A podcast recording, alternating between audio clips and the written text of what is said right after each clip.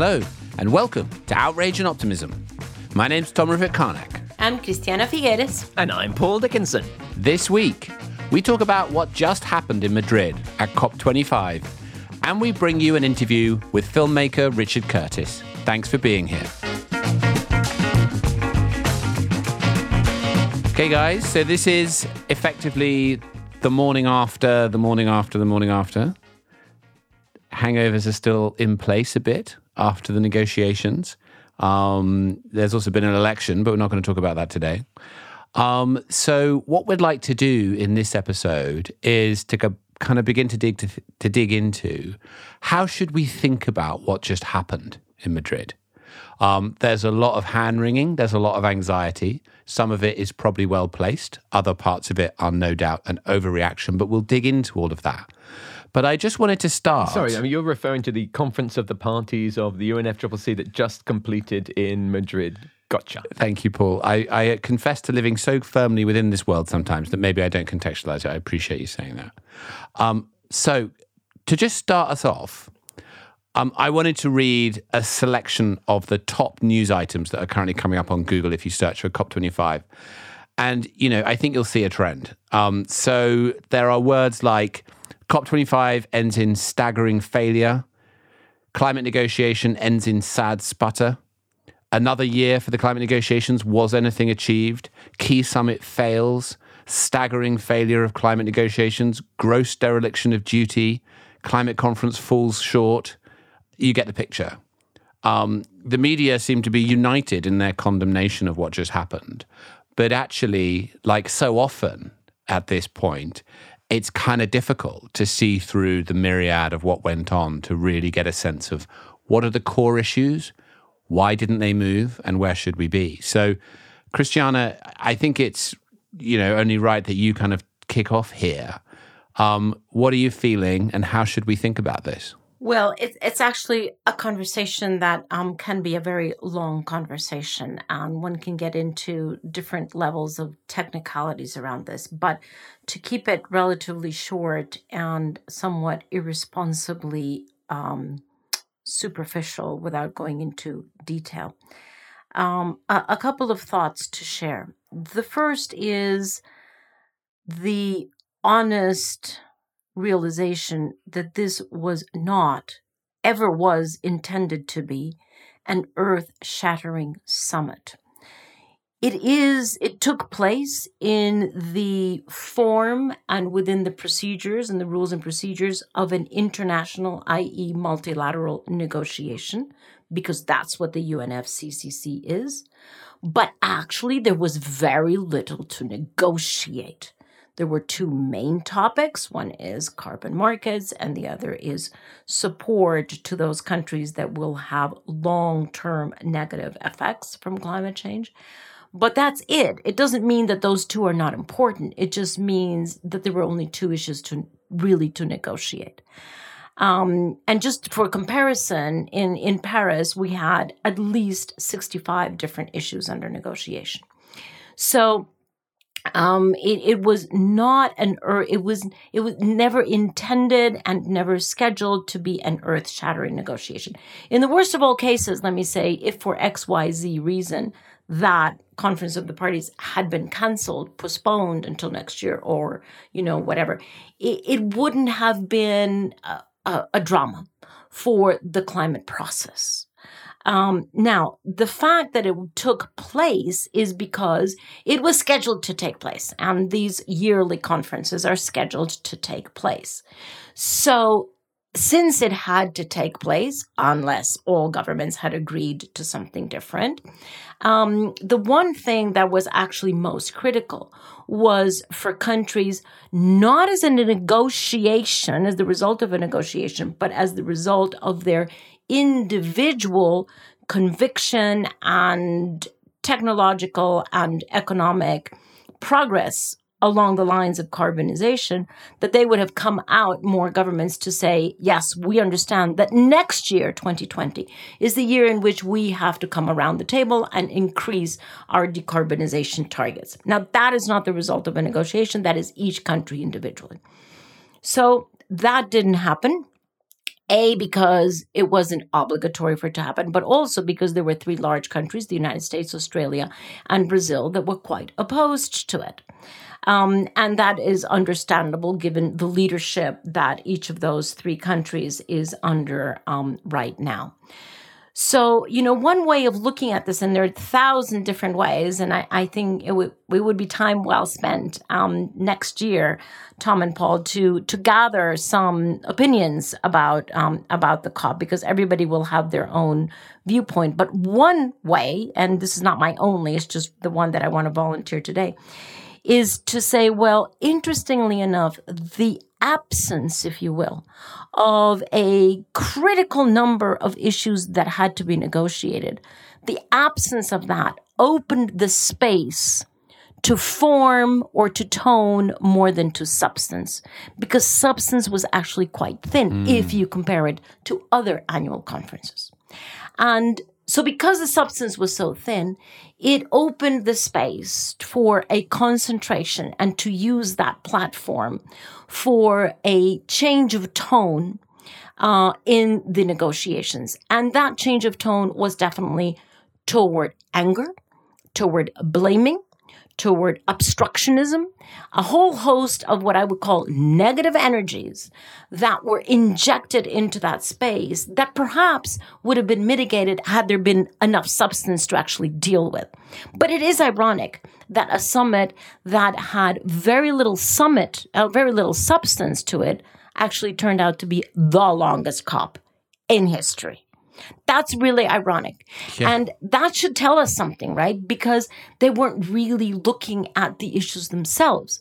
It was a huge platform with an incredible amount of press and press and media attention um, that was given to how do people feel about climate change? What are the political winds on climate change? What is the youth movement saying? What are NGOs saying? What are the different governments saying? What is the um, what are corporations saying? But all of that is tonal, if you will, um, and it's not something substance with respect. If the context of this is negotiations, now fascinating that actually what, from the perspective of negotiation, is tone, from the reality of the world is actually substance. Mm. And what I hmm. mean by that is that this year we were in this strange place in which we knew ahead of time that there wouldn't be too much political advance on the part of national governments for the reasons that I've mentioned. But the fact is, there's a heck of a lot that is going on on addressing climate change, on mitigation, on adaptation, on shifting finance flows. A heck of a lot that is going on in the real world, in the real economy. And those negotiations do not reflect the real world or the real economy. So um, much of what was played out there uh, actually is a, a, a view, a window into the real economy, with the exception that what overtook was the negativity in the real world. And I think we have to be honest enough to say in the real world, we have both negativity and positivity, right? That's why we call ourselves outrage and optimism, because there are a lot of negative things going on, such as science becoming more granular, the urgency, the emergency becoming much, much more visible and much more palpable. At the same time, there is so much going on with corporations, financial institutions, city governments, state governments that are actually really engaging with this. And that balanced view of the urgency of science and what the real economy and the real world are really doing was not visible in the COP because it was a, you know, it was a completely different view on the world. So I don't think it was a failure. Um, it, it was just a very strange window uh, and an incomplete window, a completely incomplete window into what is really going on in the overall and the important and the most important issue on climate change, which is how are we doing on our um, emission reductions? We're not doing well, but we are definitely doing much better than we were. And that is not the tone that came out of Madrid. So, can I please just make a special uh, message to our listeners. That is why you should listen to Outrage and Optimism. That is the most brilliant analysis of the COP I have read or come across. Uh, thank you, Christiana. Most enlightening. It's. I, I think it's. It's so interesting. I mean, in in a way, it's kind of set up to fail, right? Because I mean, lots of COPs are not going to move the needle forward politically because you can't move the needle forward politically every year. We're on these five yearly cycles, etc. But the world points to them, and the world's media points to them and says, "Is the world going to sort it out and actually do something about climate change?" And n- now, particularly when you have what is largely a procedural COP focused on what are at the end of the day details, very important details, but they're not big political decisions combined with this kind of yawning. I mean, I was only there for a few days in the first week, so I wasn't there when it it sort of started to to turn out as it did. But even then, you could feel the massive gulf between the formal process and the things they were focused on, which were kind of the the development and the ironing out of diplomatic details, and the kind of out upwelling of anger and it's not enough, etc., that obviously exploded in the second week in a big way.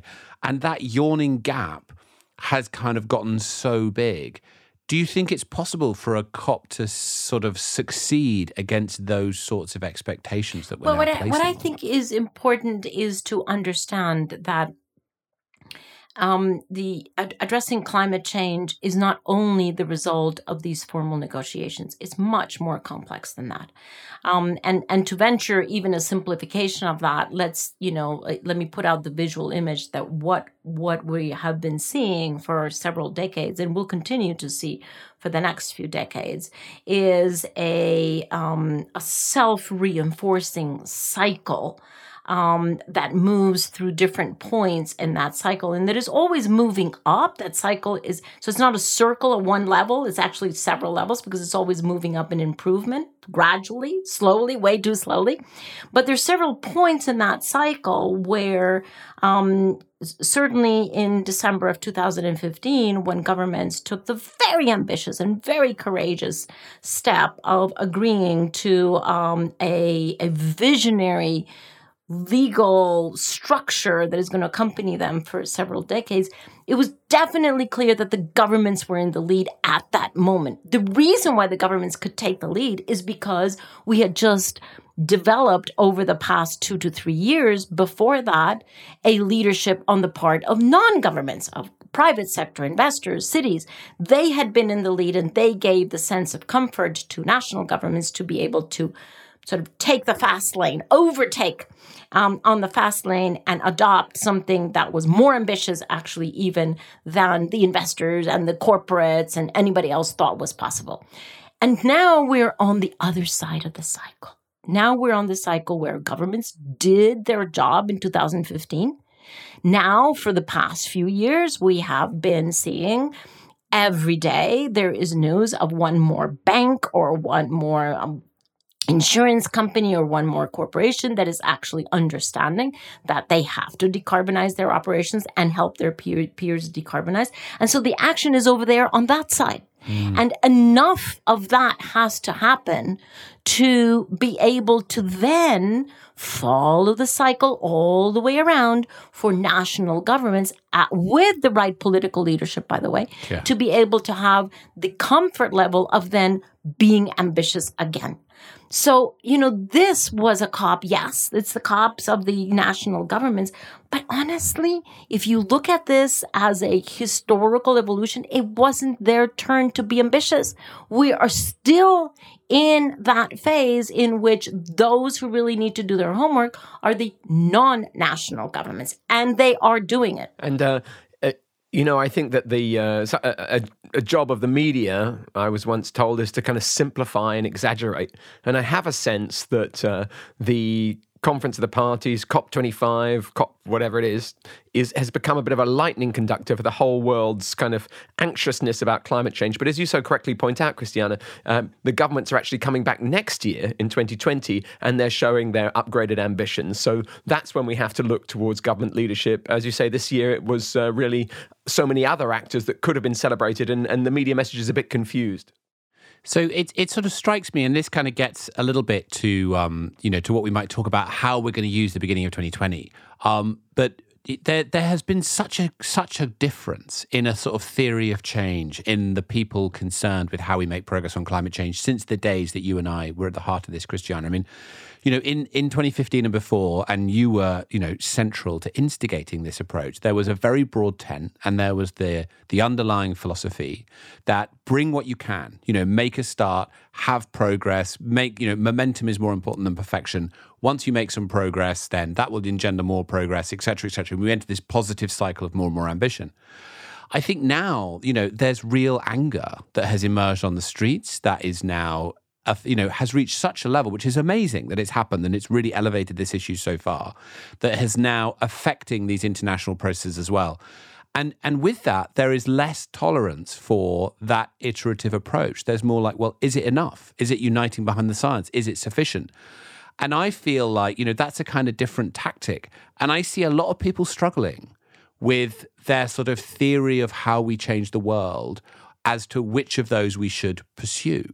I think it would be an interesting thing for us to try and unpick in a bit more detail next year. If anyone's listening to this and this strikes a chord or this is something that they'd like to talk to us about or explore, we kind of see this this dichotomy between outrage and optimism.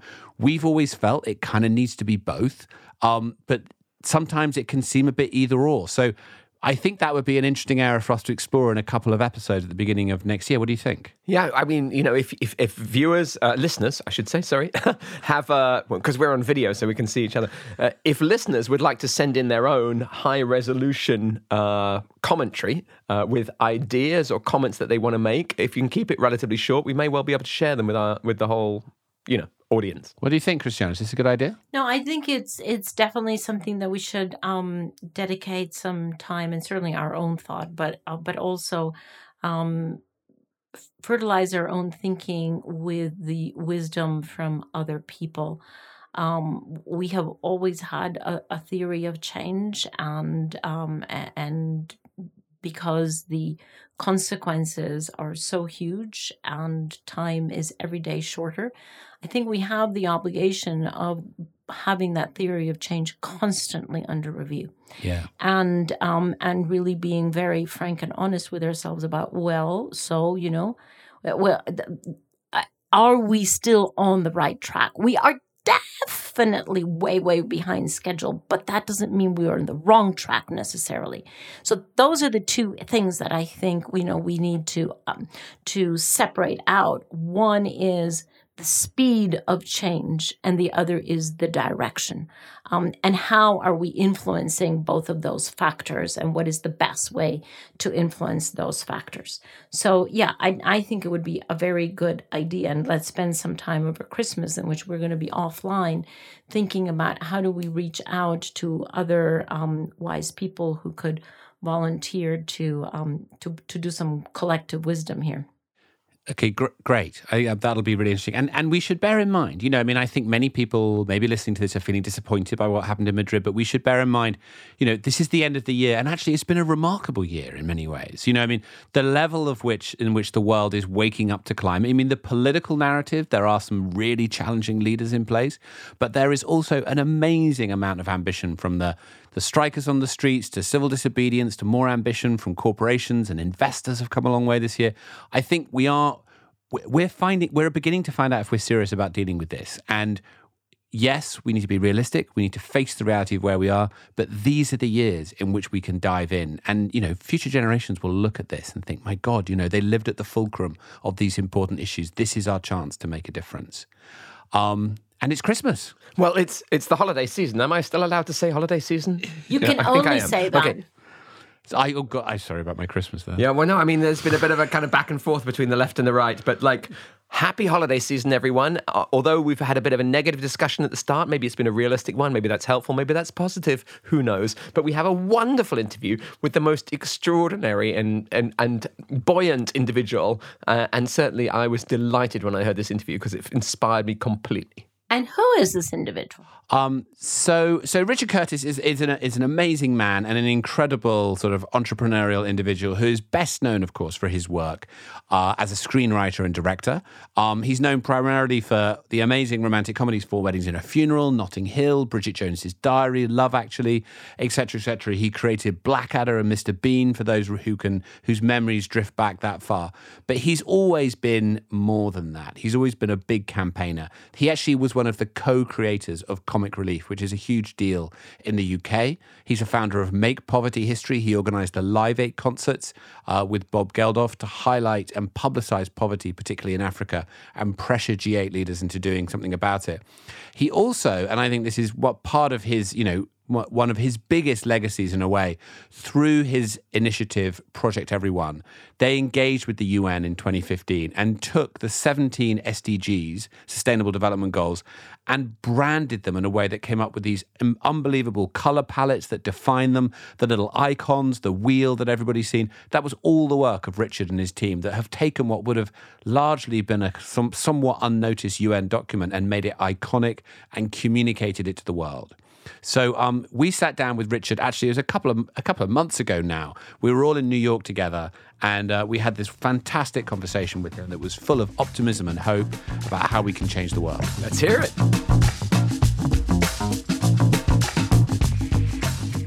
Well, Richard, huh, what what a delight and what an honor that you take some time in this very very busy week uh, to spend some time with outrage and optimism. Yeah, this and is my holiday from the week. This is your holiday. I've been looking forward to this Okay. for, Are you for here for 48 the out- hours. for the outrage or the optimism? oh, I'm, I, I tend to be stronger on the on the latter. Yes, we know, we know. But um, are there some things out there that are sort of balancing it out for you, more outrageous? Um, well, I don't know. I you see, uh, my optimism is based on being fundamentally outraged, as it were. So my whole. Ah, we like that. Uh, my whole career is really based on a trip, you know, I did to Ethiopia in 1985 during the famine, and I saw things there that were so brutal, people suffering things that, you know, were beyond belief, that it just sent me back. Hmm. And then my instant reaction was to try and do something optimistic and interesting, which was setting up Red Nose Day and Comic Relief. Yeah. So I've always been in the business of saying we've got to try and make things that entertain and engage people with the stuff that we can do rather than necessarily talking always about the things by which we're outraged. But I mean, I saw a lot of outrage on the climate march yesterday and I was absolutely thrilled. Yeah, it was thrilling. You've you've been at this. If you know, if we draw this broadly, uh, which is uh, human rights, uh, quality of human life.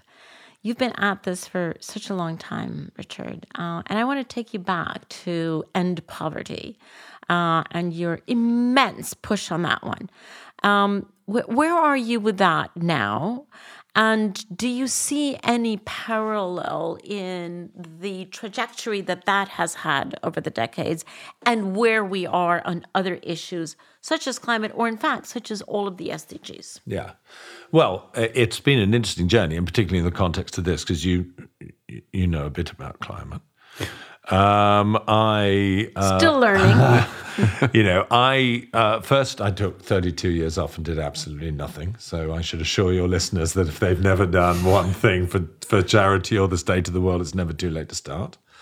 Um, and then in '85, I uh, set up Comic Relief, and that was a fundraising organization. Mm. And then I realized in 2000 with the Jubilee Debt Campaign that, you know, my feeling of passion on these, all these issues should be applied to a bigger political canvas. Mm-hmm. And so 2005 was when we had a G7 in the UK and we set up Make Poverty History and we did the Live 8 concerts. And that was in order to create a new urgency and to, you know, we were trying to double aid and cancel debt.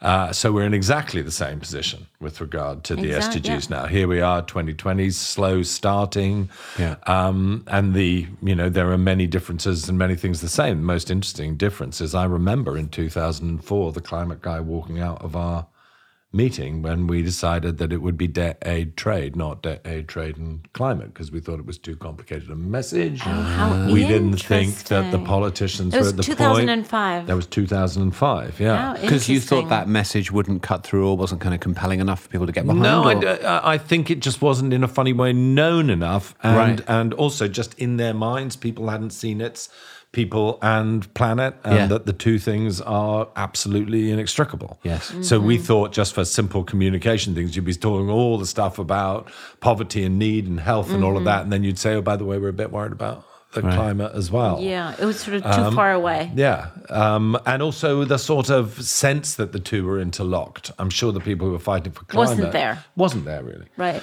Uh, so, uh, you know, it's very, the SDGs were, you know, an extraordinary piece of work because they linked together inequality and extreme poverty and climate.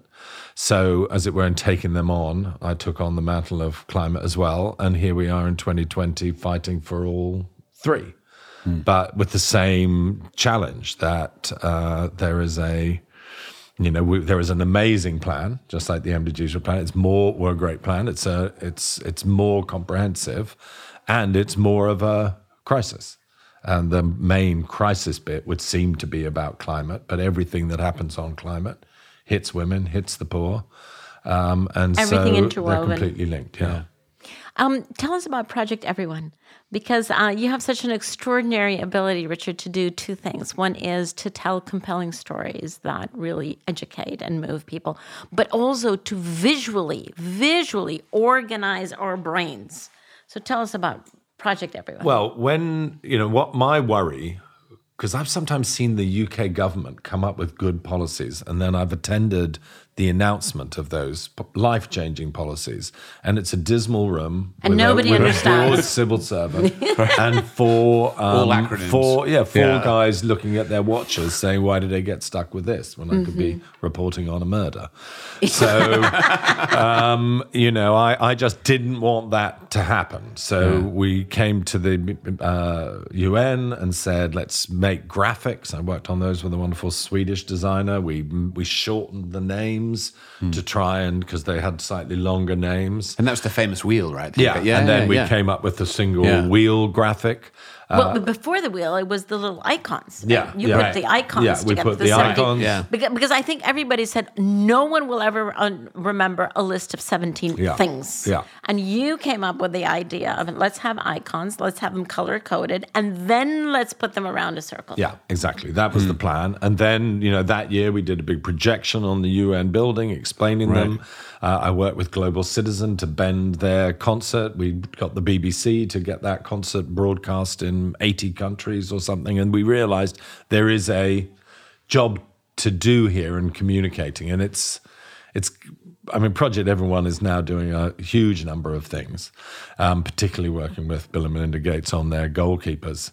Um, but I've always, in a way, thought about it as as what happens with my movies and the people who market them. Because I make these, you know, complicated to me movies. They last two hours. Everything about I care about every frame.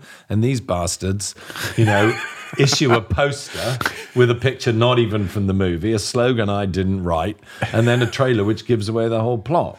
um, and but that's what I'm trying to do Right, for, for the the SDGs. SDGs. you You're trying to get even with Yeah. them. Yeah, and actually, you know, I'm even keen on calling it global goals, not SDGs. So, Yeah, yeah. you know, uh, Arguably, that is as I fight right, yeah. about, I used to fight about the names of my of my movies like crazy. They wanted to call Four Weddings and a Funeral Rolling in the Aisles. I think was the suggestion I got from Polygram because they said nobody likes funerals and only women like weddings, so no one's going to come and see your your movie. But How wrong they were. A few.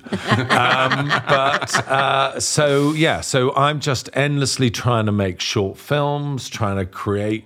Uh, you know things in the real world. We've got a thing called World's Largest Lesson, which is a, you know, being taught in schools in 100 countries about all the goals.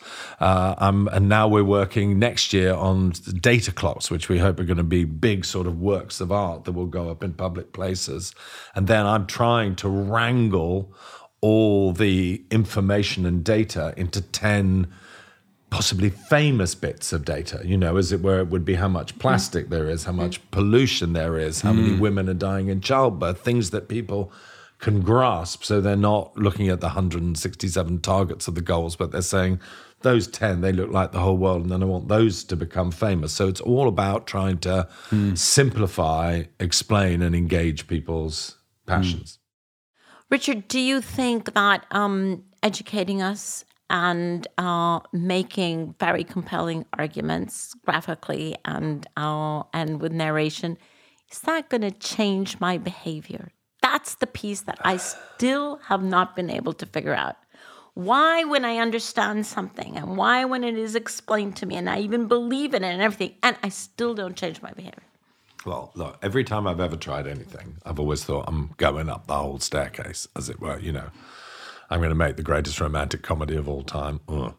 Uh, we make Bridget Jones too. You know what I mean? So, and then you realize you've gone up a few steps. So the truth of the matter Right. is, you do your bit. You identify. I mean, you identify and do a massive thing, but you know, you do your bit, and you hope that it just nudges people in a direction. So I am noticing on the do front that suddenly my kids, you know, are starting to talk about how much meat there is in the diet, starting to Absolutely. talk Yeah, about the Yes, electric very car, starting to criticize us on planes. And I think suddenly the behavioral thing, and this generation is actually impatient in a way with the kind Mm-hmm. of charity and communication right. I do. They actually want to do stuff. Direct So I action, think we're going to have a slight recalibration of how people think they have to act. And that will include their personal behavior. And then you're And suddenly, ours. yeah, and you're suddenly getting to the point where um, Paul Polman said a very clever thing to me. He said CSR is turning into RSC from corporate social responsibility, small charitable initiatives, to responsible social corporations. Nice. You know, Yeah. to actually corporations that realize they've mm. got to embody everything that they believe in in the things they actually do. And I think consumer power and actually action, and we're about to launch a big campaign about pensions, just called Make My Money Matter, be proud of your pension. Find out where your pension money is. A third of the invested money in the world. Very huge, good. yeah. All that belongs to us. Yeah. Yes. Um, so I think you know this is the decade for people not only changing the way that they behave, but using the way that they behave to change the behavior, particularly of businesses, Yeah. And using the way they vote and the arguments that businesses make to governments. We need more support if we're going to do renewable energy. Yeah. You know things like that. So I I think we might be at a turning point where people aren't willing to just say make poverty history. You do it. Uh, you know they actually want to do it themselves. Yeah. And I'm curious to know because I mean you're a professional storyteller as much as anything, right? And you've told stories through movies, through all sorts of things, and now you're telling these big stories around the goals. But there's also the stories that are kind of naturally emerging from the movement with the youth on the streets are quite dark, right? They've they've taken something of a dark turn. Yeah. You know, your your you know movies are about love, and the, go, the you know the goals are about kind of telling these positive stories of what we can create. What do you think about that? What do you think it does? Do you think it's effective? Well, there's always been a mix. If you watch Yeah. the Comic Relief Show, which is our show on the BBC for fundraising, the the films we make for appeals are really tough, Right. You know, and they're Yeah. sandwiched between comedy, but they themselves are to do with Yeah. you know really hard things, be it you know gangs in the UK or domestic violence hmm. or famine and Ebola. You know, so I've, I've all, I, I do think that there's always a place for outrage. Yeah. Uh, I, if I ever go to a meeting and I leave that meeting and I've I never said anything the slightest bit emotional, I think, oh God, that's just like someone Waste coming of in, time. Yeah. someone coming in to sell them a slightly better part for their car, you know. Um, and I think you know human beings can't be angry all the time, Hmm. and so you know at the march, a lot of people were having a lot of fun. Yeah. And actually, I had a meeting with Extinction Rebellion in the UK the other day. Hmm. They were a cheerful lot. Right. Do you know what I mean? They're intending to entirely disrupt the whole of London in a week's time. Having fun But they were perky about it. Right. you know, so uh, the, the truth of the matter is, I think you have to, um, you know, you have to feel that passion. I would, in a way, say passion and and rather than outrage in many cases. But the hmm. passion may be inspired by a feeling of outrage. But i hmm. think that there you know it's it's a crucial constituent factor. Hmm. A lot of energy pent up there, actually, that can be very usefully channeled. yeah and also general you know spike who mainly my 15 year old, who mainly exercised his passion on arguing about his bedtime, is now going uh, on these strikes and arguing about the future of the planet. So it's Yeah. it's it's quite a good diversion tactic for us parents, I would say. And how do you see? Because you know we're at a very interesting time now. You know the Secretary General Summit is happening, and we've kind of got 15 months through till the end of next year, and there's so much is happening over the course of the next year around Yeah. climate, around biodiversity, around a whole range of other things. How do you how do you see the next 15 months and how we get to a point of success on climate and on these other things? So, so many people are calling it super year. Yeah. Well, I absolutely believe that's it. I'm a great believer in a deadline. Otherwise, I would never have written anything. Right. Uh, you know, so I think it's really important. And I think the UN is stepping up and has to step up to the mark of making 2020 as important a year on all these issues as 2019. Uh, and I think there are a lot of incredibly important meetings, you know, from Gavi to COP. Yeah. Uh, and I hope they'll be starting to feel the heat.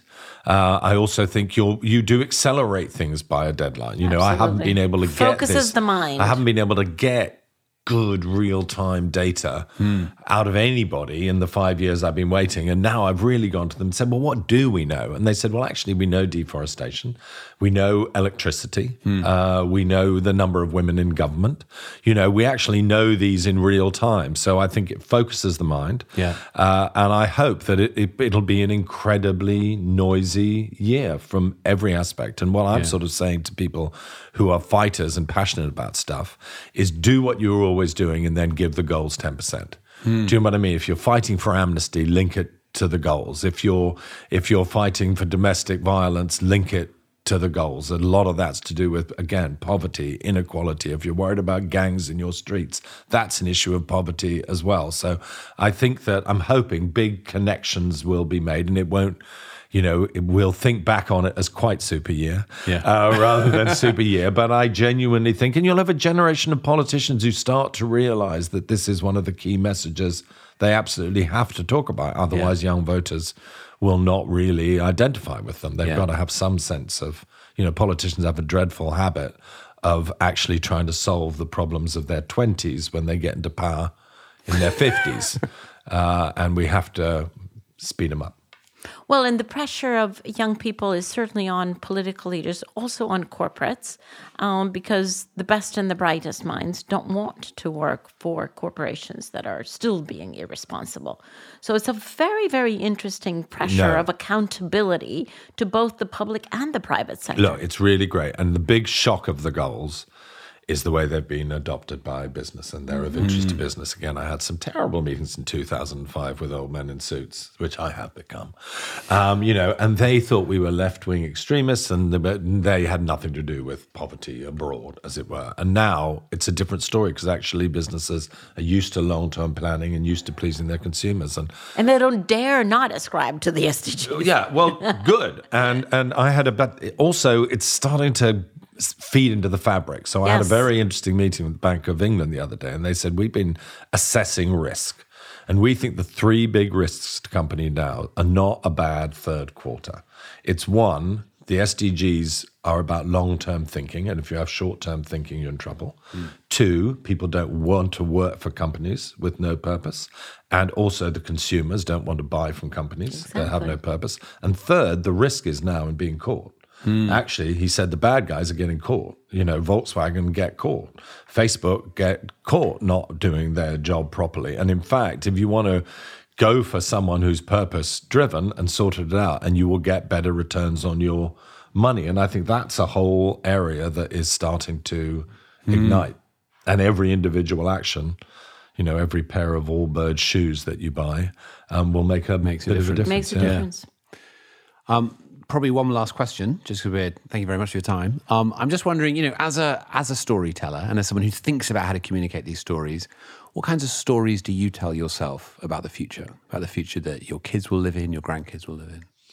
Well, I, you know, I'm very obsessed by the, you know, interconnectivity of the goals. So, as it were, taking the optimistic story, you see a world in which women are better paid and digitally connected and have their own rights. And you think of the amount of extra money that there'll be in the world um, because of those things. Therefore, you think actually a whole lot could fall into place. You know, I've been very excited on, you know, all the things to do with energy about the moment that becomes the prime economy, how much money there is in there. I was talking to some investment bankers the other day and they've just invested in people who fix wind farms. Mm-hmm. Do you know what I mean? They if they oh, stop wow. going round, they don't. If they stop going round, and another company spades who for a gold supply fresh vegetables into half of Britain's schools. So what I'm Right. hoping is that the interconnectivity, which we now connect with sort of sorrow and suffering, you're saying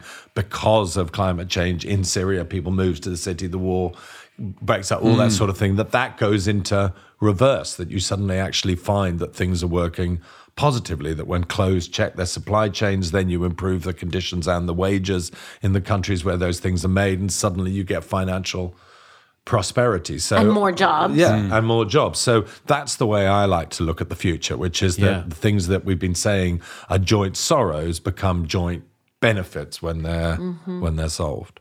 Love it. That you know, I'm I, I have a optimistic outlook, and, and I think Well, I you're have- in good company. But also, here. I- you know, we have cause. When President Obama spoke at Goalkeepers, he said, you know, nobody could deny that today would be the best day ever to be born Yeah. in terms of And child is still mortality, in Yeah. terms of Still disease, everything true. like that. And of course, climate is the one thing which could really reverse that. So we need, because then the world in which we're living won't welcome uh, the That, newly that true, Richard. But addressing climate in a timely fashion makes that statement even more true. Yeah, yeah. Because we can create a much better world than we even have right now. Yeah, We have that choice. yeah, exactly. I'm. I tell you, if ever I get gloomy, I'll I'll ring you up. All right. you could you could you could you could cheer me up. Brilliant. Thank you so much. yes, Not at all. thank Really you. appreciate Thank it. you real very pleasure, much and thank you for what you do. It's so amazing because I've been fighting, as it were, on the other side of the barricades, and the passion and commitment and imagination of people who you know are fighting for everything and mm-hmm. focusing on climate is is is such a relief for a father like me. Well, we do it for our you. children and for all other children. Yes. well, except Spike's got one or two nasty friends. I don't mind. If I, I don't mind if they get lost in there. There we go. In the flow. Great. Thank you, Richard. Thank you very much.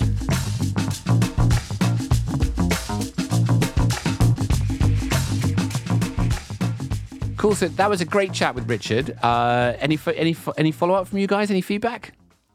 Well, I just, you know, uh, I have to say that branding of the SDGs was absolutely stunning. I spent 11 years in that industry and talk about playing a blinder and using, you know, the visual communications to elevate something to another level. That is legendary, alongside all his other unbelievable achievements. Okay, so um, guys, before we drop off for Christmas and then we're going to be away, so just to be very clear, we are going to take a bit of a break over Christmas and into January. Um, our normal scheduled service of outrage and optimism will resume towards the end of January. For those of you who haven't listened to all our back catalogue, this is a great opportunity for you to catch up on all the brilliant interviews we've done in the past. There's loads of them there. So if you haven't heard them all, give them a listen. Thank you very much. Good idea. Um, so our normal scheduled service will re- resume towards the end of January. Uh, we may drop a couple of things in in January. We're just working on a few different ideas, as we hinted at earlier, in terms of where we are, theories of change, other things. But those will be forthcoming in January if we're able to pull them together in time. Otherwise, we will rejoin you towards the end of January. Before we sign off, we have a piece of very exciting news to share with you, which is Da, da, da, da, da, da. Indeed. Trumpet sound, trumpet sound. trumpet sounds, and it has nothing to do with the book called "We Future," the future we choose, coming out in February. Everyone will be delighted to hear. Um, the piece of news is that our good friend Clay Carnill and his partner Ray have had a baby. Aw. So, baby Emrys was born a few days ago. Little boy to very happy parents in Detroit. Welcome to the world. It's Welcome a great, beautiful, wonderful world. You're going to have a great life, and we're going to make such a positive impact on the world. Third planet from the sun, all the chemical reactions are going, you know, fantastic biota. What can I say? So much to do. So much to gain, so much to give. So, welcome to the little one, and congratulations to the um, new, happy, and exhausted parents. the exhaustion is just beginning.